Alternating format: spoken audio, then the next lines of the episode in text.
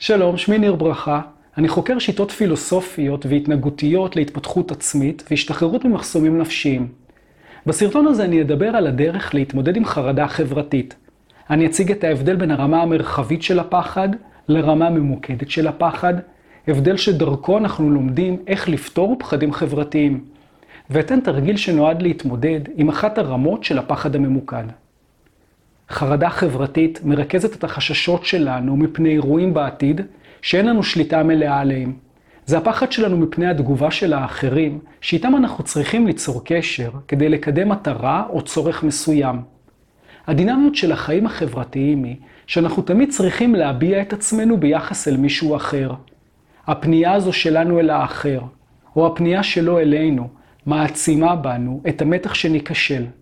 החשש הוא שלא נצליח לבטא את הרצונות והמחשבות שלנו באופן נכון. השיתוק שממנו אנחנו פוחדים הוא שהנפש שלנו תיסגר בתוכנו, ושאנחנו נמצא את עצמנו עומדים ללא אוויר בגרון. המשותף לחרדות חברתיות כמו פחד מפני יצירת קשר זוגי, פחד מפני רעיונות עבודה, פחד לדבר מול קהל, או פחד לאכול בחברה ולבעיות של דימוי עצמי, הוא שבמצבים אלה אנחנו נדרשים להביע את עצמנו באופן מיידי. המצבים האלה מייצרים בנו אי נוחות, כי נוצרת אי התאמה בין איך שתכננו להביע את עצמנו, או איך שאנחנו תופסים את עצמנו, ובין איך שהתנהגנו בפועל. הדרך להתמודד עם הפחדים שחוסמים לנו את החיים, ולהצליח להשיג מטרות בחיים, היא להתייחס אל הנפש שלנו, כפי שספורטאי מתייחס אל הגוף שלו. כדי שיהיה לנו אוויר בגרון, גם ברגעים קשים, אנחנו צריכים להתאמן בדיוק כמו ספורטאים. להתאמן על היכולת שלנו להחצין ולבטא את עצמנו בתוך הדינמיות של החיים. בדיוק כמו שלומדים לשחות. אנחנו צריכים לעבוד על פיתוח הסיבולת הנפשית שלנו באופן שיטתי. כדי שנוכל לשחות למרחקים ארוכים, אנחנו חייבים קודם כל ללמוד לשחות למרחקים קצרים. אנחנו צריכים לחזק את השריר המתאים. חרדות חברתיות משפיעות עלינו גם ברמה המחשבתית וגם ברמה הגופנית. בדיוק כמו שקשיים פיזיים של ספורטאי בתחילת הדרך מקרינים לרמה הנפשית. הכאב שאנחנו חשים בגוף בזמן האימון הוא זה שבונה אותנו, אבל הבנייה חייבת להיעשות לפי סולם התקדמות אישית. ריצה חד פעמית של חמישה קילומטרים ללא הכנה מוקדמת מזיקה ומייצרת סבל גופני ונפשי. גם ההתמודדות עם מכשולים נפשיים באופן לא מבוקר מייצרת סבל נפשי וגופני. עכשיו, כדי שאימון יהיה אפקטיבי, אנחנו חייבים להתמיד איתו, ואנחנו חייבים גם להרגיש אותו. רק כאשר אנחנו מרגישים מאמץ נפשי באימון, אנחנו מחזקים את יכולת הביטוי האישית שלנו, ומפחיתים את המחסומים הנפשיים שלנו. בדיוק כמו שניתן להתקדם בספורט, רק דרך ההתמודדות ממושכת עם המאמץ. רק כאשר אני מתמודד עם מאבק בין רצונות מנוגדים בתוכי, אני מפתח את המסוגלות הנפשית שלי. בדיוק כמו שבספורט ההתמודדות היא בין הכאב הפיזי שלי, שרוצה את המנוחה, לבין הרצון שלי, שרוצה את הכושר הגופני. כך גם בפיתוח יכולת הביטוי שלי. ההתמודדות היא בין הכאב הנפשי, שעולה מההתמודדות עם המחסומים ורוצה את ההרפאיה, לבין הרצון להתמודד עם הכאב שיוביל לפיתוח המסוגלות האישית. אמרנו שחרדה חברתית היא פחד מפני עתיד שאין לנו שליטה עליו. לכן ברצון להתמודד עם פחדים חברתיים, מרכז הכובד צריך להיות תרגול היכולת שלנו להיות נוכחים ומשתנים בתוך סיטואציות דינמיות. הדינמיות נעוצה בשינוי המהירות והתכנים של הסיטואציה, והדינמיות היא היכולת שלנו להיות נוכחים בסיטואציה ולהגיב אליה. והסיטואציה תמיד מורכבת משתי רמות. הרמה המרחבית והרמה הממוקדת. בדיוק כמו שהעין שלנו יכולה להסתכל ממרחק על תמונה ולראות אותה ברמה המרחבית, או למקד את ההתבוננות על הפרטים שמרכיבים את התמונה. פחד ברמה המרחבית הוא האירוע שמייצר בנו את הפחד, וזה ההשתלטות של הפחד עלינו. והפחד ברמה ממוקדת נוגע למספר תחושות גופניות ומחשבתיות שמתרחשות בנו. למשל, אחד המכשולים שלנו בביטוי עצמי הוא שבתוך סיטואציה אמיתית כמו ראיון עבודה או מפגש חברתי, הוא שאנחנו פתאום מודעים מאוד לצליל של הקול שלנו כשאנחנו מדברים.